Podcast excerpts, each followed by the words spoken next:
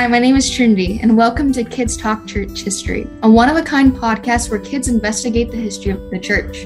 Over 2,000 years ago, Jesus said, I will build my church, and the gates of hell will not prevail against it. Has he kept his promise? How has Jesus built and preserved his church against all odds? Come with us on a trip through church history to find the answer, here on Kids Talk Church History. There is a certain proarchy who existed before all things, whom I call Monotes. Together with this monotes, there exists a power, which again I term henotes. This henotes and monotes being one, produced an invisible being we call monad. With this monad, there coexists a power of the same essence, which again I term hen. These powers then, monotes and henotes, and monad and hen, produce the remaining company of the eons. This was the confusing explanation some people in Irenaeus' day gave about the beginning of the world. How did Irenaeus respond? Ew, ew, pew, pew. Nah, that's kind of like saying yikes or yow. Welcome to Kids Talk Church History. My name is Lucy and I'm 16. My name is Linus and I'm 12. And I am Lucas and I am 14. All three of us live in San Diego, California. Yes, but for this episode, we're going to be traveling back to 2nd century Gaul, today's France, where we'll meet a man named Irenaeus. If you've been listening to our podcast, you might remember that we talked about 2nd century Gaul in our first episode. At that time, we focused on the persecution of the Christians in Lyon, and especially on a young enslaved girl named Blandina. And we mentioned a letter that the church in Lyon wrote to a church east of the Mediterranean Sea. And that letter was probably written by Irenaeus, who became a bishop of that region. As bishop, Irenaeus had the responsibility of strengthening and encouraging the Christians who were still alive after the persecution, and of comforting those who had lost their loved ones. Their pain was made worse by the mocking of the citizens of Lyon, who felt they had won a victory against the Christians, and teased those who were left, asking, Where was your God? Why didn't he save you? That must have been very difficult. It's hard enough for us to hear people mocking Christians, so I can imagine how painful it must have been for those who had lost their loved ones. Nevertheless, Irenaeus kept pointing them back to Christ. The problem was, there were many people who called themselves Christians but had their own ideas about Christ and the Bible. For example, there was a man named Marcion who, wondering how a good God could allow so much pain and suffering in the world, concluded that there must be two gods a God of justice in the Old Testament and a God of love in the New. He didn't understand that the Bible is one united story and that God is the same in both testaments. Irenaeus wrote about this. I remember one group of people named the Gnostics. Correct. The Gnostics. Irenaeus wrote mostly about them. They weren't a united group. In fact, they didn't even call themselves Gnostics. That's a word someone made up later. I have read it's from the Greek gnosis, which means knowledge. So they got that name because they had a lot of knowledge? Actually, it's because they thought they had a lot of knowledge. They thought they knew more than other people. They said that the apostles had revealed secret things to a select few people, and that anyone who's only following the written scriptures is missing out. And that portion I read at the beginning about the monotes, henotes, and eons was an example of the higher knowledge that the Gnostics passed on to their followers. It sounded really confusing. It was, and that's why Irenaeus responded with the exclamation, ew, ew, pew, pew. He had a good sense of humor too, because he said that if these people could talk about monotes and henotes and about a pre principle, pre unintelligible being, he could do the same. So he would name this being gourd, a type of squash, with a coexisting power named supervacuity. The two emitted a fruit called cucumber, with a coexisting power named melon. Why not? That's pretty funny. And he didn't mean to just make fun of them, he took them very seriously. In fact, he studied the writings so carefully that he described them in a way that was very accurate. Scholars today think he was very fair. He tried to understand the Gnostics and to provide logical answers, both to protect the church from their inventions and to help the Gnostics to go back to the scriptures. He said he loved the Gnostics better than they seemed to love themselves. And his writings were important in many other ways. In fact, we have lots of questions about him for our guest, Professor John Behr, who will join us in a moment. And one of the questions we want to ask Professor Behr came from one of our listeners, Aiden, who is six years old and lives in Carlsbad, California. He asked, What is persecution? We use this word a lot, especially when we talk about the early church, but not everyone knows what it means. Also, Emma in Escondido, who is 10, asked if Irenaeus was married and had kids. I'm pretty sure he wasn't, but uh, we have an expert who can confirm it. And listeners, please continue to send your questions to this email address questions at kidstalkchurchhistory.org. Right now, we have a few copies of Irenaeus of Lyon by Simonetta Carr to give to those who write in. We only have a few, so write soon. That's questions at kidstalkchurchhistory.org. You can also find it on our website. And now, joining us as promised, we have Professor John Behr, an Eastern Orthodox priest and theologian, and one of the main experts on the early church. He's written an important book about Irenaeus. Thank you so much for joining us on the podcast. It's my pleasure. It's good to be with you all. Professor Behr, as you have heard, we've had some questions from our listeners. First of all, Irenaeus wasn't married, right? It seems that most uh, bishops stayed single at that time. Um, that's actually not that clear. It's really not that clear. They certainly, it's certainly from about the third or fourth century onwards, it became standard practice not to be married. But even then, there were occasionally a few married bishops. But do we know, like, if Irenaeus in particular? No, we've got no idea. We, have got no idea. We, we know so little about him and his actual background. But but it wouldn't have been an exception had he been married. Well, thank you for explaining that. Uh, also, earlier we talked about the persecution of the church in Lyon, but uh, some kids sent in questions saying uh, that they weren't sure what the word means. Could you explain it in maybe some simpler language? Yeah. So, one thing you have to remember is that in the ancient world, in ancient Rome, we're talking about that kind of period, it was really emphasized that you had to worship the Roman gods because it was the Roman gods who kept the state secure. Yeah. And so if you didn't, you were perceived of as being against the state. And that led to some of them being persecuted. Now, what is meant by persecuted is we know before 177, there were a number of Christians who were put to death. We have Justin the Martyr in Rome in the mid second century, about 150. Ignatius of Antioch around the year 110. He's taken from Antioch to Rome to be martyred, put to death in the amphitheater. Um, in both those cases, people had started spreading rumors about them and it caused problem for them, and that problem came to the civil authorities, and that was the way they dealt with it.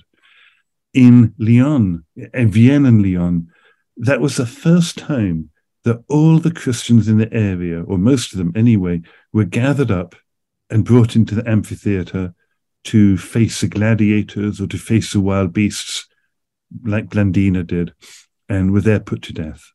That was that's what's meant by persecution. They were perceived as being against the state.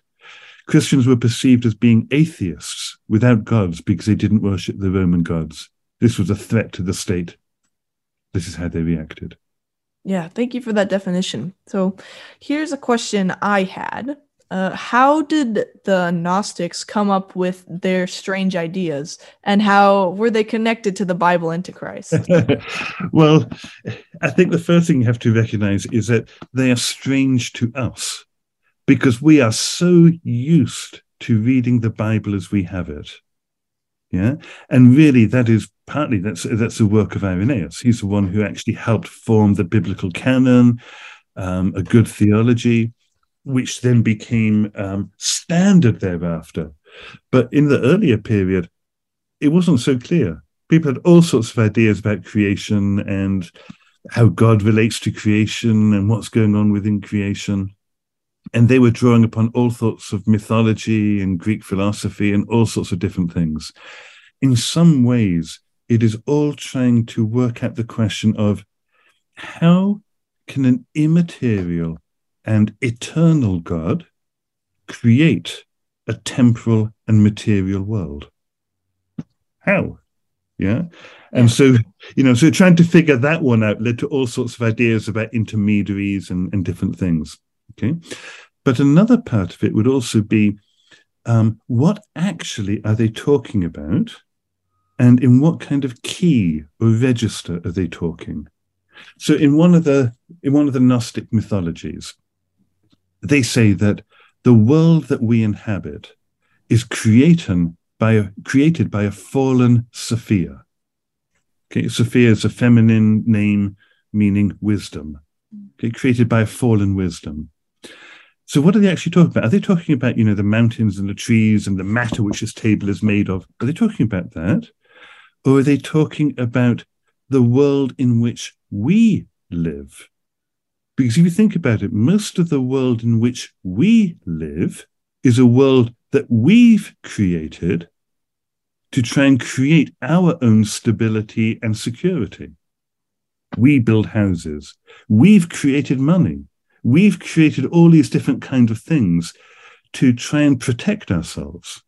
Well, wouldn't that be fallen wisdom trying creating a, the world in which we live? Yeah. So the question partly is how do you hear what they are saying? To us, it sounds completely bizarre, but maybe it's a mythological way of stating how we live in the world. Does that make any sense? Yeah, I think it does. That's like um, you know, I did I did say like uh how did they come up with these strange ideas? And you're right, it does sound strange to us because we're so used to a completely different way of thinking, but yeah. to them, that's just how they thought of things. But it, it wasn't it wasn't strange to them. If it uh, the way that it's strange to us, if it was strange to them, they wouldn't have believed it. Yeah, exactly. yeah, exactly. So there must be something else going on in it. And how were their ideas uh, connected to the Bible and to Christ, if they were at all? No, they were, because they're taking things from the Bible, just as Paul does. You know, the question of Adam, Eve, and the serpent. Yeah? yeah. If you read through the rest of the Old Testament, they don't really play that much importance. They don't really appear much in the rest of the Old Testament, if at all. In some ways, it's Paul has taken them up in order to explain who we are, who Christ is, and how we relate. So what Paul is saying is to take elements from the from the Old Testament in order to understand ourselves in our relationship to Christ. They're doing the same things, but in a very different way. So, uh, Professor Behr, Irenaeus's Irenaeus's book uh, in many volumes was called "Against Heresies." Uh, what did that word mean at that time? So the word heresy, for us, it's come to mean, because of subsequent centuries of Christian history, for us, it's come to mean something which is wrong, clearly wrong. And if you end up doing heresy, you're outside. Yeah, you're, you're excluded. Okay. The word heresy in Greek actually comes from the word to choose. Yeah, mm. ereo means to choose. There was the idea in the ancient world that all truth was originally unitary. If there is such a thing as truth, it must be one. Otherwise, it wouldn't be true. You can't have two different truths yeah. because one of them would have to be right, one would have to be wrong. So if there's truth, it must originally be one. And so people thought, you know, that this was a possession of the ancients. They knew the truth. And what we have now are, they would say, the different schools of philosophy you got those who followed Plato, you got those who followed Aristotle, you got those who followed the Stoics, all these different different approaches, yeah. And they were called heresies, schools, in the sense that you choose one or the other. Okay, yeah, that's the background for the word. Now, with the proclamation of the gospel about Christ, that is the truth, and if you are departing from it, it's because you're choosing something other than the truth. That's where the word comes from. You know, yeah. You're choosing this Gnostic mythology, whatever it might be, you know, instead of. All right. So uh, Irenaeus was a disciple of Polycarp, who was a disciple of John, the writer of the yeah. Gospel. So if the apostles had any secret knowledge, it seems that Irenaeus would have known, right? Oh, absolutely. I mean, we, we got a letter from Irenaeus to a friend of his in Asia Minor, recalling to him about how they had both sat at the feet of Polycarp when they were young, listening to Polycarp and writing his words on their heart. Yeah, that kind of language. As Polycarp was telling them everything that John had told them in accordance with Scripture. So it, it's a public teaching, of which Irenaeus was, you know, the son of the Polycarp, Polycarp, the disciple of John. So, uh, how are Irenaeus's writings important for the church? I find them absolutely fascinating. You know, I've been reading them for 30 or 40 years, and I'm, I think I'm beginning to understand what he might be saying. it really takes time. Why they're important is because he is the first writer after the apostles, in fact, the first writer altogether, in whom we see the complete vision of Christian theology laid out hmm. From Adam to Christ, you know, the whole vision laid out. He's the first one to really use all the writings of the New Testament as scripture. You know, there were the writings before, but he uses them. You've really got a New Testament with Irenaeus, yeah? And he's got a very clear sense of what the canon of truth is, what the criterion of truth is, and how that relates to the gospel.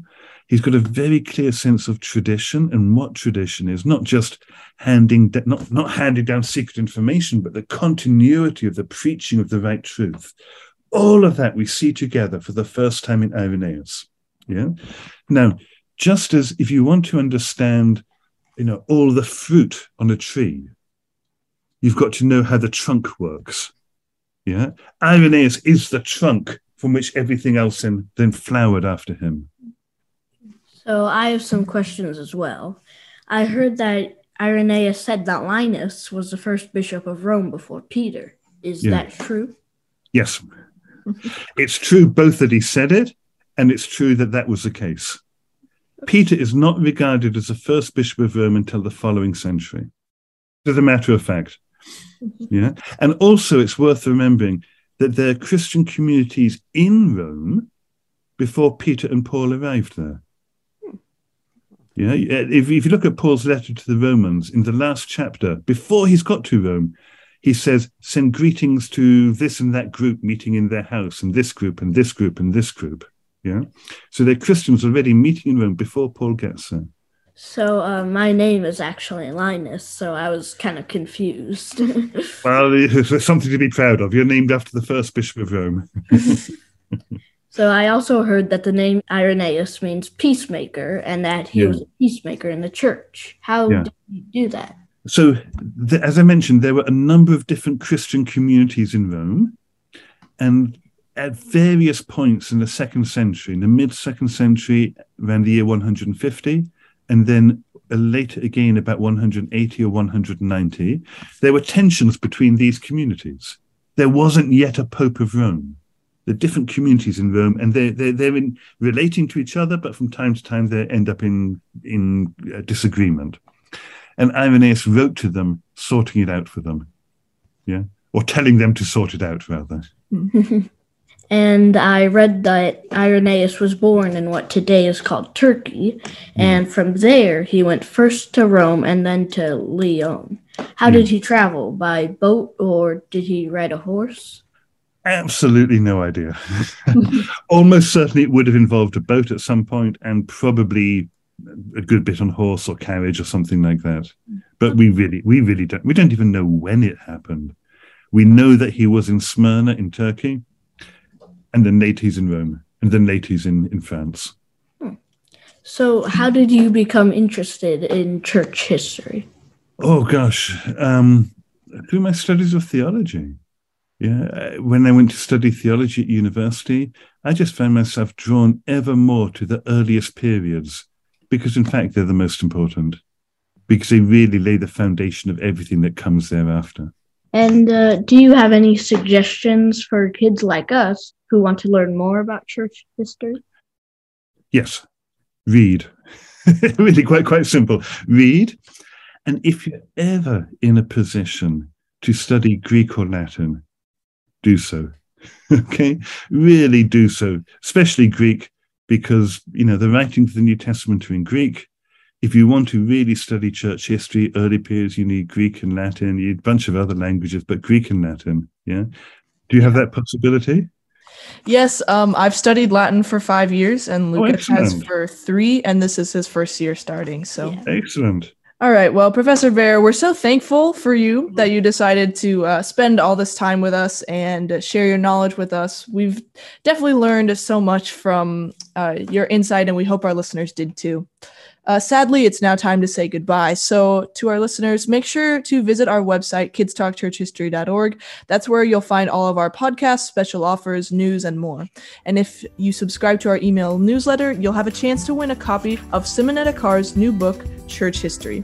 Finally, if you liked what you heard, give us a good rating and don't forget to tell your friends where they can find us in partnership with the Alliance of Confessing Evangelicals and on behalf of my co hosts Linus and Lucas. My name is Lucy, and thank you for listening to Kids Talk Church History. Bye. Bye.